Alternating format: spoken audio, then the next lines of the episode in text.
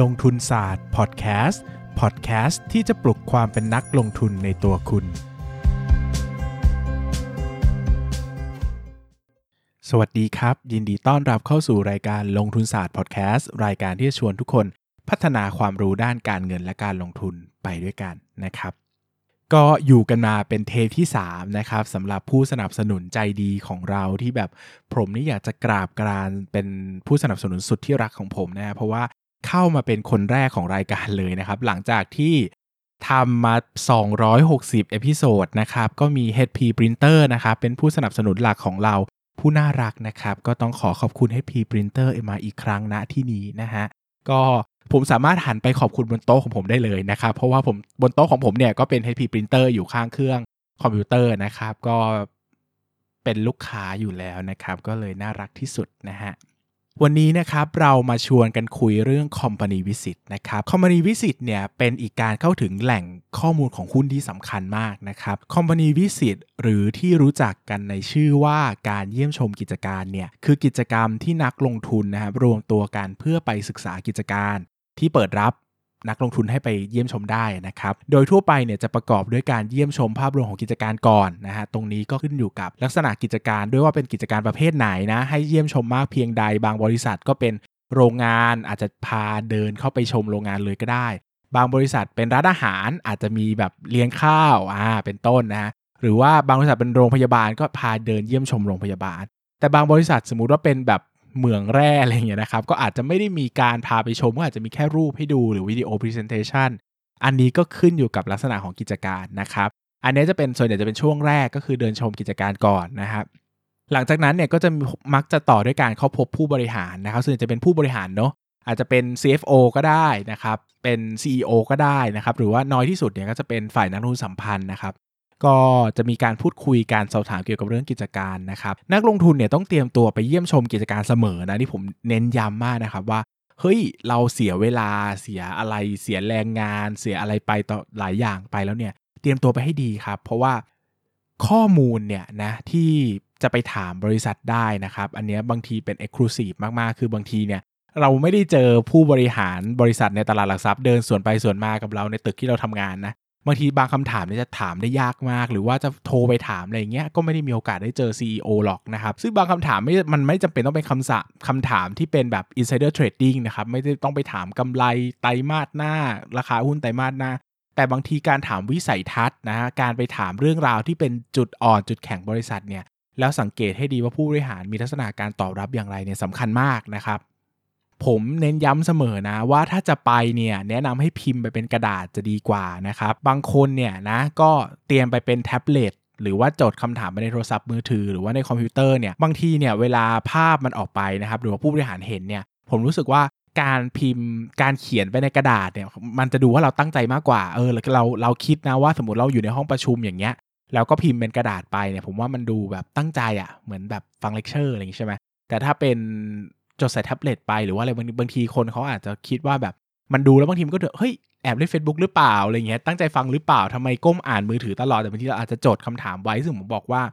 เวลาไปงานประชุมพวกนี้พยายามจดใส่กระดาษนะครับเพราะว่าภาพมันดูดีแล้วผู้บริหารเนี่ยเขาก็บางทีก็อาจจะเอ็นดูเราก็ได้นะครับเพราะว่าเขารู้สึกว่าเฮ้ยเราตั้งใจอะไรเงี้ยนะครับซึ่งแน่นอนนะฮะถ้าจะพิมพ์ออกมาต้องใช้ HP Printer ครับยอมรับมา2เอพิโซดแล้วดังนั้นเอพิโซด3จะยอมรับอีกทีก็คงจะไม่ใช่เรื่องน่าเสียหายอะไรทั้งสิ้นนะฮะก็ HP Printer นะครับเป็นผู้สนับสนุนหลักอย่างเป็นทางการในการผลิตความรู้ชุดนี้ออกมานะครับ HP Printer ไม่ได้มีแค่ความใจดีและความน่ารักนะครับผมบอกมาหลายครั้งแล้วนะฮะแต่ HP Printer เนี่ยเป็นผู้นำด้านระบบ Sustainable นะครับโดยมีโครงสร้าง HP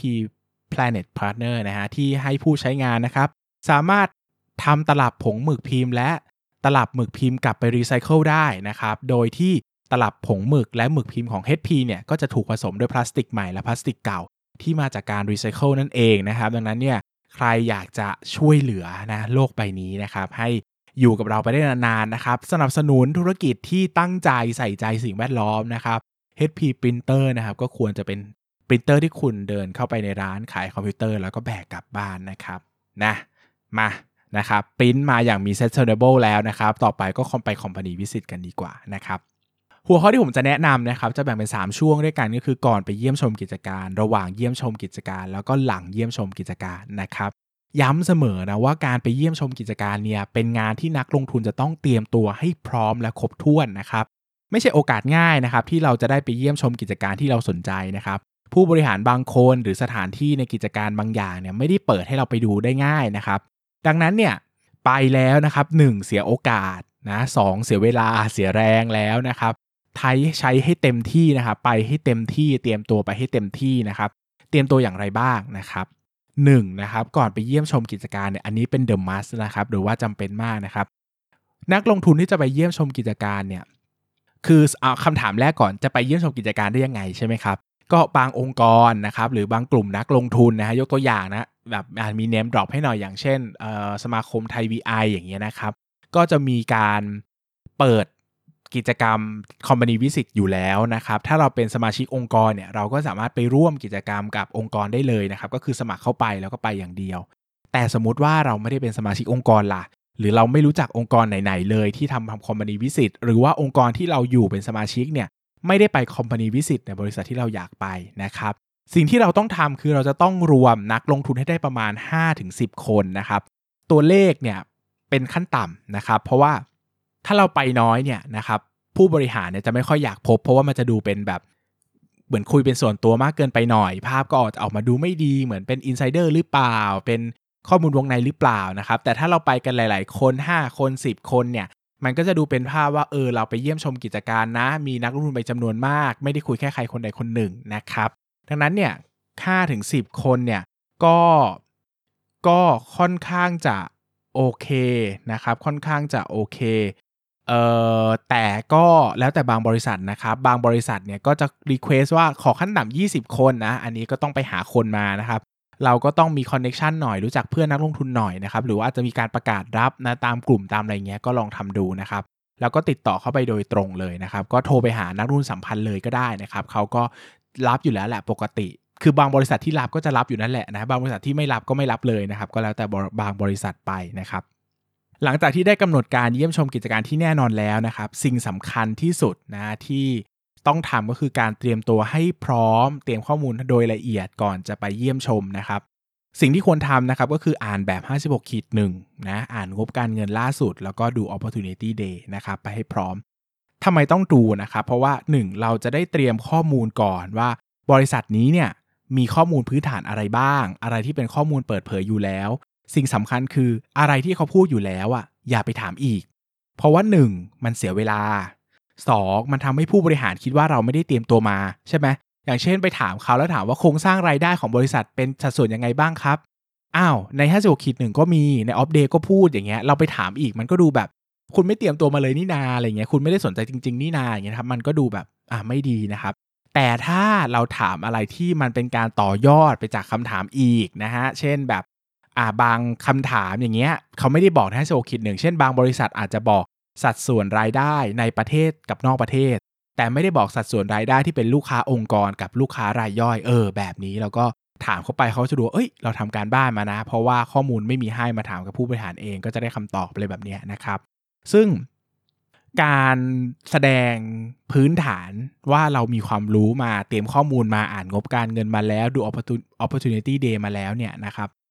นอกจากจะทำให้เราถามได้เนียบมากขึ้นแล้วเนี่ยผู้บริหารก็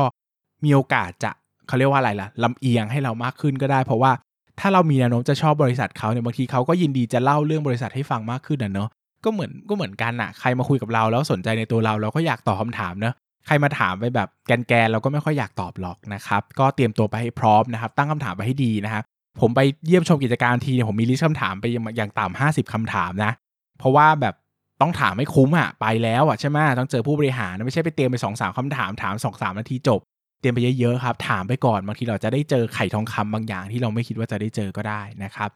ระหว่างที่2นะครับก็คือระหว่างไปเยี่ยมชมกิจการเนี่ยอย่างแรกนะครับตอนที่ไปเดินเยี่ยมชมกิจการหรือเดินในองค์กรของเขาเนี่ยถามเขาก่อนว่าตรงไหนถ่ายรูปได้ตรงไหนถ่ายรูปไม่ได้ตรงไหนถ่ายรูปได้แต่เผยแพร่ไม่ได้ตรงไหนถ่ายรูปได้แต่เผยแพร่ได้นะครับเราจะได้เข้าใจตรงกันคือบางบริษัทเนี่ยเขาจะเปิดกว้างมากๆนะครับเขาก็จะคือหมายถึงว่าส่วนที่เราไปเดินชมเนี่ยเป็นส่วนที่เขาเอาไว้ให้คนอื่นมาเดินชมอยู่แล้วหมายถึงว่า ภาพพวกนี้มันเป็นภาพที่ค่อนข้างจะพับลิกก็คือมีคนเข้าถึงเยอะเขาอาจจะเปิดให้เราถ่ายรูปได้ถ่ายคลิปได้ถ่ายบรรยากาศได้เต็มที่นะครับส่วนบางบริษัทเนี่ยก็อาจจะ Exclusive มากพาไปชมในสถานที่ที่ไม่เคยเปิดเผยมาก่อนหรือว่าไม่เคยเขาเรียกว่าอะไรล่ะไม่เคยให้ใครเยี่ยมชมมาก่อนหรือไม่เคยให้สื่อดูมาก่อนเงี้ยเราอาจจะส่วนใหญ่นะขอถ่ายรูปเนี่ยก็ค่อนข้าง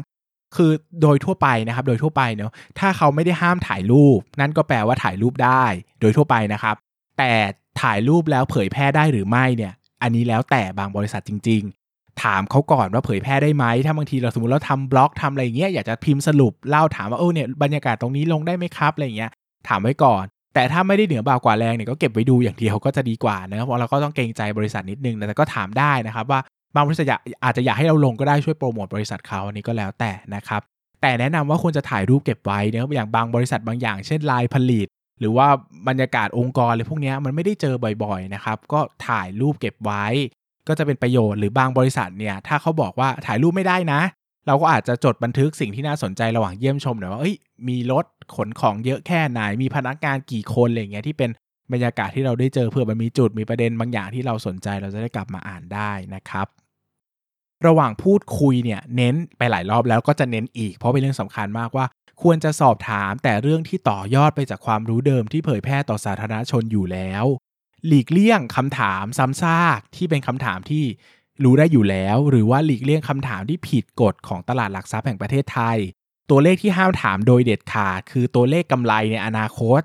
ราคาหุ้นในอนาคตนะห้ามถามเด็ดขาดไม่ว่าจะเป็นแค่การห้ามคาดการณ์ก็ห้ามถามเพราะมันผิดกฎหมายนะครับแล้วพอเราถามมันจะดูน่าเกลียดต่อตัวเราเองด้วยนะครับก็ถามให้มันเหมาะสมนะครับควรจะมุ่งเน้นไปในสิ่งที่จับต้องได้และเป็นประโยชน์ผมแนะนำที่สุดคือถามเรื่องแนวโน้มของการเติบโต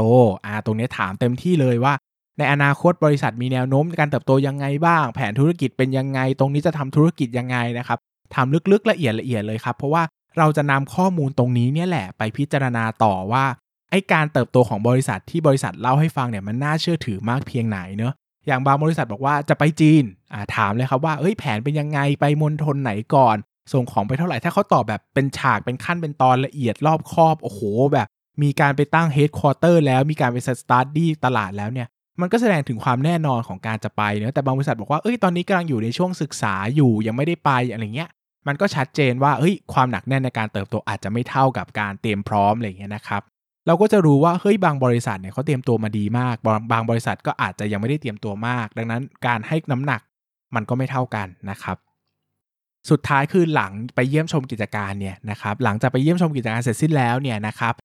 ควรจะกลับมาสรุปประเด็นสำคัญในการเยี่ยมชมกิจการเสมอนะครับหรือว่าถ้ามีประเด็นอะไรสงสัยเช่นการเติบโตตรงนี้นะสมมติเราสงสัยว่าถ้าเปิดโรงงานนี้แล้วจะมีรายได้เท่าไหร่มีกำไรเท่าไหร่เนี่ยให้ทำข้อมูลโดยทันทีนะครับพยายามทำให้เสร็จสิ้นเพราะว่าถ้าเราไปเยี่ยมชมมาแล้วไปคอมพานีวิสิตมาแล้วเนี่ยแล้วไม่ทำอะไรต่อนะครับมันก็มักจะลอยไปกับสายลมนะหายไปกับสิ่งที่วันเวลาที่ผ่านไปนะครับเราจะลืมไปทั้งหมดนะฮะพยายามทำให้เต็มที่นะครับศึกษา study ให้เต็มที่นะครับตรงไหนข้อมูลกิจการยังไม่ชัดเจนมากนะก็อาจจะทำรายการสำหรับศึกษาและหาข้อมูลเพิ่มเติมต่อนะครับแต่อย่าทิ้งข้อมูลไว้เฉยๆนะครับอย่างน้อยที่สุดนะครับเสียโอกาสเสียเวลาไปแล้วลองประเมินมูลค่าหุ้นดูสักหน่อยว่ามันน่าสนใจในการลงทุนไหมบางทีเรารู้แหละว่ามันแพงก็ไม่เป็นไรลองประเมินไว้สักหน่อยว่ามันประมาณเท่าไหร่เนอะเผื่อราคามันตกเราจะได้ลงทุนได้อันนี้สำคัญว่ากลับมาแล้วใช้ข้อมูลที่เป็นประโยชน์ด้วยนะครับอย่าไปแค่ฟังแล้วก็เลิกกันกลับนะอย่างน้อยเนี่ยซื้อไม่ซื้อไม่เป็นประเด็นนะครับแต่ลองประเมินมูลค่าหุ้นก่อนว่ามันถูกหรือแพงอย่างไรบ้างนะครับสิ่งสำคัญนะในการไปคอมพานีวิสิตหรือที่เขาเรียกกันว่า CV นะครับก็คือการถามในสิ่งที่ควรถามผู้บริหารเนี่ยก็มีความเป็นมนุษย์เหมือนเราเนี่ยแหละนะครับหากเราตั้งคำถามดีนะครับแสดงถึงความสนใจใส่ใจนะครับผู้บริหารก็อาจจะเอ็นเอียงที่จะเล่าภาพกิจการหรือแนวโน้มการเติบโตในใจให้เราฟังได้มากกว่าปกตินะครับแต่ในทางตรงกันข้ามถ้าเราไปถามแต่สิ่งที่มันเดิมๆน่าเบื่อเขาพูดมาแล้วเป็น10ครั้ง100ครั้งเนี่ยเขาก็ไม่อยากพูดซ้ำนะครับเขาก็อาจจะตอบให้มันเป็นไปตามหน้าที่มันจบไปเพราะว่าก็รู้สึกว่าเราไม่ได้อยากรู้เลยจริงจังเราก็ถามเลยไปเรื่อยเปื่อยไม่ได้สนใจบริษัทเขาจริงๆเขาก็ไม่ได้มีใจจะตอบให้เราจริงๆเหมือนกันนะครับดังนั้นก็เน้นอีกครั้งว่าการเตรียมตัวเตรียมข้อมูลไปเนี่ยสำคัญมากนะครับ แล้วก็อันนี้ก็เน้นอีกครั้งนะอันนี้ไม่ได้ขายของนะแต่จะบอกว่าพิมพ์ไปเป็นกระดาษเนี่ยมันดูดีกว่าจริงๆนะครับเพราะว่าเวลาเราจดเรามี eye contact กับเขาเนี่ยการใช้กระดาษเนี่ยมันดีกว่านะมันดูตั้งใจกว่าบางทีเราไปพิมพ์ใส่ iPad พิมพ์ใส่โทรศัพท์มือถือหรือว่าพิมพ์ใส่โน้ตบุ๊กเนี่ยมันดูเหมือนบางทีมันก็ดูเหมือนเราอาจจะไม่ได้ตั้งใจกับเขามากนักเนอะบางทีเราก้มอ่านคำถามเขาอาจจะคิดว่าเราเล่น Facebook ก็ได้เขาอาจจะแบบหักคะแนนเราในใจว่าเป็นนักลงทุนที่ไม่สนใจไม่ได้สบตาเขาอะไรอย่างเงี้ยนะครับนั้นพิมพ์ไปหน่อยนะครับพิมพ์ไปหน่อยถ้า1คือต้องมีลิสต์คำถามแน่ๆอันนี้ต้องมีส่วนสรุปกิจการเนี่ยถ้าเราอยากจะพิมพ์ไปด้วยประกอบคำถามก็พิมพ์ไปก็ได้นะครับส่วนใหญ่ก็จะแนะนำให้พิมพ์สไลด์ Opportunity Day ล่าสุดไปเพราะมันจะมีเลือกตัวเลขอัปเดตหรือว่าจะพิมพ์งบการเงินไปด้วยก็ได้แต่ขอร้องว่าพิมพ์ไปเถอะนะอย่าทำไปในแบบโทรศัพท์มือถือเลยโทรศัพท์มือถือนี่แท็บเล็ตบางทียังพอไหวเนอะมันสามารถวางบนโต๊ะได้เนอะมันเห็นว่ามันอะไรแต่บางทีโทรศัพท์มือถือมันตั้งเนี่ยมันก็ดูแบบมันเล็กอะคนบางทีเห็นแล้วรู้สึกโอ้ยเราไม่ตั้งใจเลยอะไรเงี้ยนะครับก็พิมพ์ไปผมว่าสะดวกสุดนะฮะก็ถ้าจะพิมพ์นะฮะก็ HP Printer นะครับที่1ในใจเราขอบคุณ HP Printer อีกครั้งนะครับที่ช่วยสนับสนุนลงทุนศาสตร์ให้ทำข้อมูลเนื้อหาดีๆแบบนี้นะครับมาให้กับนักลงทุนเป็นประโยชน์นะครับใครชอบข้อมูลแบบนี้นะครับก็ไปอุดหนุน HP Printer ได้นะครับหรือว่าถ้ายังไม่มีแพลนจะซื้อปรินเตอร์ใหม่เลยนะครับหรือว่ายังไม่ได้ใช้ก็ช่วยกันแชร์ข้อมูลนี้ออกไปช่วยกันแชร์พอดแคสต์นี้ออกไปนะครับก็ถือว่าช่วยลงทุนศาสตร์ช่วย HP Printer มากแล้วเหมือนกันนะครับอย่าลืมนะฮะจะซื้อปรินเตอร์ก็อย่าลืม HP Printer ไว้ในใจของคุณนะครับสำหรับวันนี้ก็ขอบคุณทุกคนมากตอนหน้าจะกลับมาพบกับตอนอะไรก็อย่าลืมติดตามชมกันได้เลยครับสวัสดีครับอย่าลืมกดติดตามลงทุนศาสตร์ในช่องทางพอดแคสต์เพลเยอร์ที่คุณใช้แล้วกลับมาปลุกความเป็นนักลงทุนกันใหม่ในลงทุนศาสตร์พอดแคสต์